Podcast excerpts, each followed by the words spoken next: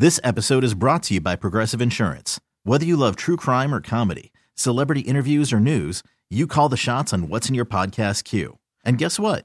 Now you can call them on your auto insurance too with the Name Your Price tool from Progressive. It works just the way it sounds. You tell Progressive how much you want to pay for car insurance, and they'll show you coverage options that fit your budget. Get your quote today at progressive.com to join the over 28 million drivers who trust Progressive. Progressive Casualty Insurance Company and Affiliates. Price and coverage match limited by state law. I'm Sandra, and I'm just the professional your small business was looking for. But you didn't hire me because you didn't use LinkedIn jobs. LinkedIn has professionals you can't find anywhere else, including those who aren't actively looking for a new job but might be open to the perfect role, like me. In a given month, over 70% of LinkedIn users don't visit other leading job sites. So if you're not looking on LinkedIn, you'll miss out on great candidates like Sandra. Start hiring professionals like a professional. Post your free job on LinkedIn.com slash recommend today. This is Reception Perception, the show. Now, James Koh and Matt Harmon. This seems like so hot takey, but if I'm if I am Lamar, and clearly he's okay with like taking a taking the big risk on himself, betting on himself, whatever, being you know, kind of playing fast and loose with the contract situation.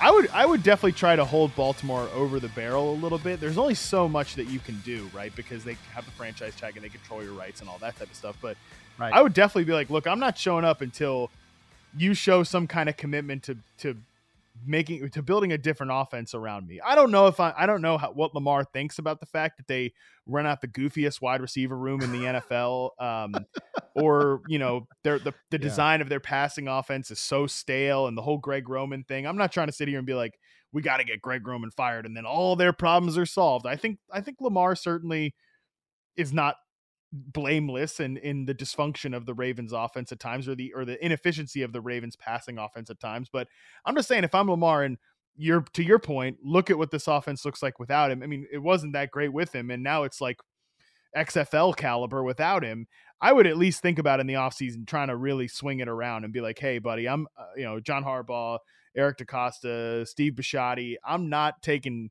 one snap in practice. I'm not showing up one day before week one. I will go. I'll he'll, I'll go full Aaron Rodgers. You know, um, unless you show a commitment to building a real modern NFL offense. Their stuff is is was great to. Just like with Greg Roman with Colin Kaepernick, right? Like.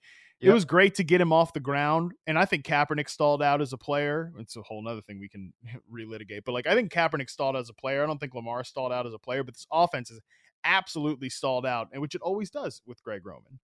Well, I think I think the Greg Roman offense is really good if you actually have a, a roster that's constructed like this, that's bereft of a lot of playmakers. Actually, I think he does a great job getting the most out of an, a, a below average offense and making them more league average. But if you want to take that next step, to your point, can they then elevate their games? And it's like, yeah, I don't think I don't think Greg Roman's that dude. You know, I don't think Greg Roman's ever going to have an offense that's scoring, you know, 28, 29, 30 points a game. I just don't I just don't see it. Um Yeah, eh, but I think he has done a good job, you know, kind of guys outperforming their talent level. Um, you know, on on on the our DirecTV show that I do, I was I was bringing this up that like Baltimore needs to go in and I thought they failed this offseason because they didn't get enough pass catchers. And and you know, the counter argument to that from my co-hosts were well, I mean, can you really blame Baltimore because they drafted Marquise Brown and then they drafted, uh, they spent a high draft pick on Rashod Bateman? Isn't that enough? And I'm like, no, it's not because you can have marquee guys, you can have the Hollywood Browns and the Rashod Batemans, but that's not what an offense. That's not what a good offense looks like. yeah. A good offense features has a feature uh, wide receiver and then good complementary pieces as Mhm. well. And those are the guys that you find in the third, fourth, fifth round, veterans that you bring in, complementary pieces that you can kind of sort of, you know, just you throw it all in there and then when you mix it all up and then, you know, you have Lamar as the as the the, the straw that stirs the drink, that's when you get a good offense. You can't just be a, a one-off pick in the first round. Like that's not what a good offense makes. You know what I mean? No, I think you're right about that. And you know, to your point, like I think this is perfectly representative. I, I have said all along that Rashod Bateman was a huge difference maker, and they were counting on him to not just stay healthy, which he didn't do, but also to take like to take the next step and be a legit alpha receiver, which I think he's capable of. I think he was showing signs of that in the first three weeks. But still, you go back to weeks one through three in the season, um, Demarcus Robinson's running around on 44% of the dropbacks. You know, this is not like Demarcus Robinson has popped up lately after the Rashod Bateman injury. Demarcus yeah. Robinson was a guy that they took off the street when the Raiders cut him. You know, yes. I mean, Devin Duvernay is running around on 56 or 50, 58% of the dropbacks in the first three weeks of the season. Devin Duvernay is like clearly a specialty player. So, so to your point, like they have two top guys there in Andrews and Bateman, but you know, Bateman still, is, as much as I like him, is an was an unproven player. Like we didn't know where his ceiling or floor was as a clear cut wide receiver one coming to the season. Again, I agree with the Ravens. I also would have bet on the talent, but let's say he got hurt, like he did get hurt, and now yeah. look at what we're dealing with here. You know, so yeah, right. your point is extremely well taken. That it's, but I I do think there's something to not necessarily Lamar. Like I think guys would probably want to play with Lamar, but do they really want to like veteran receivers? Do they really want to go like and not veterans like Demarcus Robinson who are like, shoot, I got cut in the offseason. I got signed. I who out, who wants me? Uh, but like guys that aren't on the fringes of their career, guys who are trying to, you know, make money, make second, you know, second contracts, third contracts, whatever. Do they want to go to Baltimore where they're so conservative and so run heavy that you're probably never going to put up big numbers? I think that's a question too.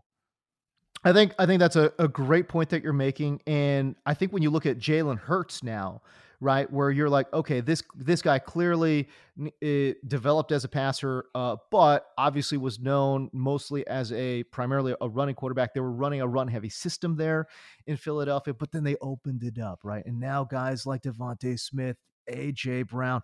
They're they're collecting hundred yard games on the regular. You know what I mean? So yeah, um, you're right. They can alter this a bit um, and still have the legs of Lamar Jackson be a weapon for them, but not that's not the focal point of their offense. I, and I think that's a really good point um, uh, that you're making there. That it's Baltimore needs to make a schematic with change. Josh Allen. It's the same thing with Josh Allen in Buffalo, where mm-hmm. players aren't as dumb as fans uh, can be sometimes. Where it's like, I mean, again, I I go pull up the tweets. Uh, you know, AJ Brown at draft night, like I'm getting all excited, but it's like all the replies are, "Too bad his quarterback's a running back. Too bad he doesn't have a quarterback. Too bad his quarterback can't throw."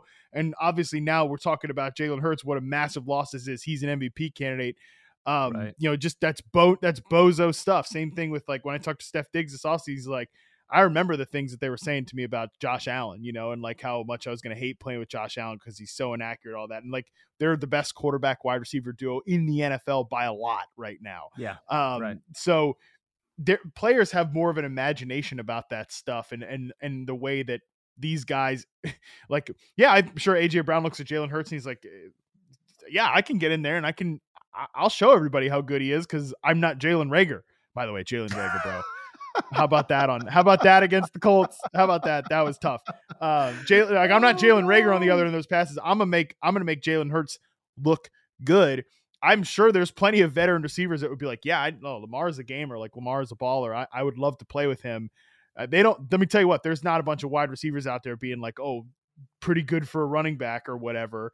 Um, I think there's a lot. There would be a lot of excitement about that, but I think they see the the offense, and that might be that might be a limiting factor because um, unlike with what the Eagles did with Jalen Hurts last year, this is not a coaching staff in Philadelphia, Nick Sirianni, Shane Steichen, that had for years put this is Greg Roman's third stop as an offensive coordinator. Like people, we know what the Greg Roman offense is. So right.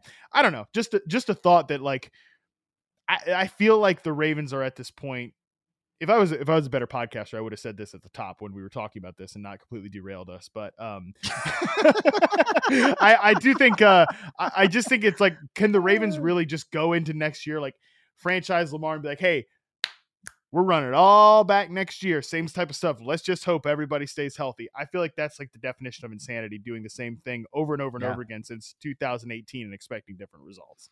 No, you're right. Um, I think you're 100% right. And even if they bring in another voice, um, like a passing game coordinator or something, you know, to kind of just mix it up a little bit, maybe challenge Greg Roman.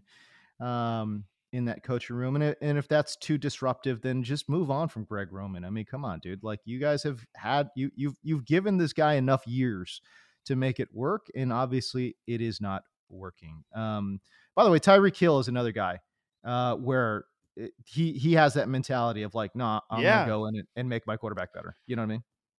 Uh, yeah. How about all the things he said this offseason to the point I where I, was like, Tyreek, maybe, maybe dial it back a little, you know, pal. Maybe 100%. don't. Hundred percent. Have you ever heard of what did I think? I said it on this show. Have you ever heard of the phrase um, under promise and over deliver? Uh, Yep. to, Nope. to be fair to him, though, they pretty much have delivered on their uh, o- on all of Tyreek Hill's promise. I wouldn't say that. Um, I, well, then I don't know. By some you know metrics, uh, I mean Tua has been like number one in EPA per dropback for you know it's a variety of different metrics. He's been one of the most efficient quarterbacks in the NFL. Obviously, Right. thanks to the players he's playing with, but that's the point, right? Like it's a little bit of both. Uh, people are wrong about Tua, but also like, and same thing with Jalen Hurts. People are wrong about Jalen Hurts, but getting a superstar wide receiver helps. I'm sure you know for for the Ravens and and these guys. Like it it really comes back to your point of like okay. You just can't be like a joke at wide receiver two through five. Uh, even if you have a guy that you feel really good about at one, you can't look at Philadelphia. They have a great, great one B receiver in DeVonta Smith. Look at Miami, a potential one B receiver in Jaylen Waddle. You can't be like, well, we'll have this guy, but wide receiver two, shoot, just pick some goofball up off the street. We're mostly gonna have him run block anyways. I mean, and, and it's not even like Rashod Bateman's on the level of AJ Brown or Tyreek Hill for God's sake. No, you know? Like, yeah, Jesus you'd be Christ, lucky man. if he was. Yeah, yeah, you'd be, you'd be doing backflips and yeah. I, I don't even think he would be that in this. Even if I love, I and I do still love Rashod Bateman. I and I like what I saw out of him in the first three weeks of the season. Um, but His ceiling still, is not Tyreek Hill. You know, come on. No, no, and if he was even. Even if he was AJ Brown good, if he was ever going to be AJ Brown good, he wouldn't be that by the end of his second season. That's outrageous. Right. Yeah, yeah, yeah, yeah. Uh, speaking of the Dolphins, um, we came into last week wondering, okay, this is a week against Buffalo. Uh, I don't want to say it's make or break, but from a narrative standpoint, they had to show something after back to back weeks of looking like absolute dog water offensively. Now, against Buffalo, they did open it up a little bit, and they, I tell you what, they looked pretty good against a really solid defense in Buffalo um, uh, on the road in weather too. Yeah, on the road in weather. And you know, it's kind of funny, James. I think that I came out of this game feeling better about both teams. Um, I felt good about Josh Allen, dude. I, I, I just love, I just love Josh Allen. I love watching him play. I love, he's so, he just plays like a psychopath. Okay. And that's, that's Yep. fun to watch. You know, that's, that he just gives gives no damns about anything going on. It's it's a great it's great stuff. But I felt better about their offense, which I had a lot of questions about. I felt better about. Um, I mean, the defense I think is is still a good unit, um, but I felt really good, particularly about Miami, um, because this was, I think, a pretty big adjustment for them. Um, this was not the the same sort of stuff that we saw in the early part of the season. They didn't have those same like that one RPO play that they have, uh, you know, that the big wheel route RPO play with the intermediate or with the deep dig stuff like that. It wasn't all that same stuff. A lot of it was, you know, the big play to Jaylen Waddle came on a long pass outside the numbers. I thought that was impressive adjustment from Tua, but also Mike McDaniel like recommitting to the running game was surprise. Like, I, you know, if you told me that Raheem Mostert was going to have this big Right. game on the road in a weather contest, like I would have thought, you know, well, well, November me would have been like, no, that's not what Miami is doing. That's there and, and f- fling it all over the yard, zone coverage, beating stuff like that. But if you said that to August me, I'd probably be like, yeah, of course, that's what Mike McDaniel, run game coordinator, coming from San Francisco. That's what he would have done. So I thought came came away from this game thinking like that was another good feather in Mike McDaniel's hat to you know bust out that running game and almost debut the offense that I thought this team was going to have, um, taking deep shots on play action and real physical run game stuff as opposed to uh, as opposed to what we got in the first few weeks of the season. You know, um, I think what we saw those two weeks where Miami's offense was struggling, you had brought this up that, you know, defense were, like, you know what, man, we're going to play man to man. We're going to do a little press um, at the line. And we saw a lot of press coverage uh, in this Buffalo game as well. I don't know if from a schematic standpoint, Matt, that I don't necessarily know if I if I buy that they made some big adjustments. What I think is that the players made some adjustments. And I think from an individual yeah. standpoint, I think Tyreek Hill and I think Jaylen Waddle made an adjustment of like, yo, if we're getting pressed, we have to burn these guys, like straight up. Um, and sometimes football just comes down to that. Just beat the guy in front of you. Right. And yeah. I felt like from a I, I felt like from a performance standpoint, they didn't really let the DBs put hands on them. Um, you know, Jaylen Waddle had that one long, uh, was it a touchdown or just a long pa- uh, catch? But either way, um, it was broken coverage, right? Like he found the seam and then found a found a little spot, soft spot where the the safety completely misread the situation and and Waddle's up and out of there, right? So I felt like they still made individual plays to help the to help lift the offense, which is again, it's not like a I, love look, I love what Mike McDaniel is doing. I, and I'm not trying to take away from that. I, all I'm saying is that from a schematic standpoint, I personally don't feel like Miami took some huge leap or some big adjustment. I just felt like, man, Tyreek and Jaylen Waddle are that damn good.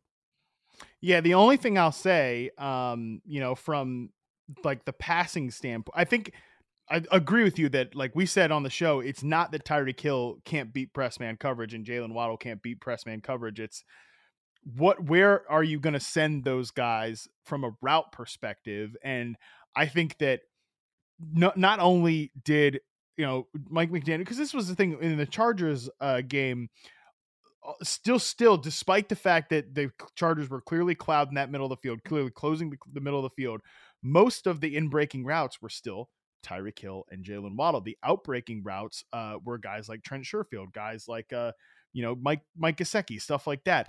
And 2 mm-hmm. is not gonna like. Of, I, I shoot. I don't blame him. Where's where's ten? Where's seventeen? That's read one and read two on every single play. And right. then are you? But and then at the same time though, when those outside the number throws are there, are you gonna take them? Are you gonna you know put your big boy pants on and try to rip that thing outside the numbers, stuff like that? And in this Buffalo game in Week 15, he did. He threw 17 passes outside the numbers, um, and he was 8.7 adjusted yards per attempt. Like that's that's pretty good stuff, especially throwing to the right sideline, 10.1 adjusted yards per attempt on outside the number throws uh, to the right. Like that's good. Again, that's great stuff. That's improvement. So yeah, obviously, I do think it's a player thing. Of course, Tyreek Hill and Jaylen Waddle for sure, but it's like, all right, the guys that we're going to send on the outbreaking routes and beat these like middle of the like get out of the middle of the field let's put our best players there and that i do think comes back to coaching that i do think comes back to mike mcdaniel adjusting the offense to you you want you don't want to lose the potency right you don't want to lose mm-hmm. waddle and and tyreek so send some other go- send trent sherfield over the middle of the field you know whatever and, and if those plays yeah. are there you know Tua let it rip but if not find 10 and 17 outside the numbers and i think they did a good job of that in this uh, in this game and this is a defense that uh, Tre'Davious White definitely got taken advantage of a few times in this game. He doesn't look 100%, uh, which is no. not surprising. He's another late season ACL guy. Um, mm-hmm. But this is a good defense overall, a defensive unit that we expect. So for Tua and these guys to come out and, and have this big game, I thought was impressive. All right, so we're moving on, man. Hey, a little bit of a longer podcast, but that's all good. Uh, great conversations here, and I, I actually am really looking forward uh, to having this Zay Jones conversation in a couple of uh, couple of days here. Uh, Matt Harmon's going to do the hard work, and, and I'm just going to ask the hard questions. That's all. That's all we're going to do. We're going to talk about Zay Jones. We're going to talk about some other players as well, and of course, we'll try to provide uh, some fantasy analysis, some deep sleepers here for you um, as we approach the second week of the fantasy playoffs. But uh, we move on. Go to receptionperception.com if you want to see, you know, some matchup data. If you want to see, of course, uh, in-depth breakdown of what Matt is doing as well, that would be wonderful. And if you could like and subscribe to the podcast as well, if you're just catching us on the new, that would be awesome too. For Matt Harmon, I'm James Koh. This episode is brought to you by Progressive Insurance. Whether you love true crime or comedy, celebrity interviews or news, you call the shots on what's in your podcast queue. And guess what? Now you can call them on your auto insurance too with the Name Your Price tool from Progressive. It works just the way it sounds. You tell Progressive how much you want to pay for car insurance, and they'll show you coverage options that fit your budget. Get your quote today at progressive.com to join the over 28 million drivers who trust Progressive. Progressive Casualty Insurance Company and Affiliates. Price and coverage match limited by state law. This episode is brought to you by Progressive Insurance. Whether you love true crime or comedy, celebrity interviews or news, you call the shots on what's in your podcast queue. And guess what? Now you can call them on your auto insurance too with the Name Your Price tool from Progressive. It works just the way it sounds. You tell Progressive how much you want to pay for car insurance, and they'll show you coverage options that fit your budget. Get your quote today at progressive.com to join the over 28 million drivers who trust Progressive. Progressive Casualty Insurance Company and Affiliates. Price and coverage match limited by state law. We really need new phones. T-Mobile will cover the cost of four amazing new iPhone 15s, and each line is only $25 a month. New iPhone 15s? Only at T-Mobile get four iPhone 15s on us and four lines for 25 bucks per line per month with eligible trade-in when you switch. Minimum of four lines for $25 per line per month with auto pay discount using debit or bank account. $5 more per line without auto pay, plus taxes and fees. Phone fee at 24 monthly bill credits for all well qualified customers. Contact us before canceling account to continue bill credits or credit stop and balance on required finance agreement due. $35 per line connection charge apply. Ctmobile.com.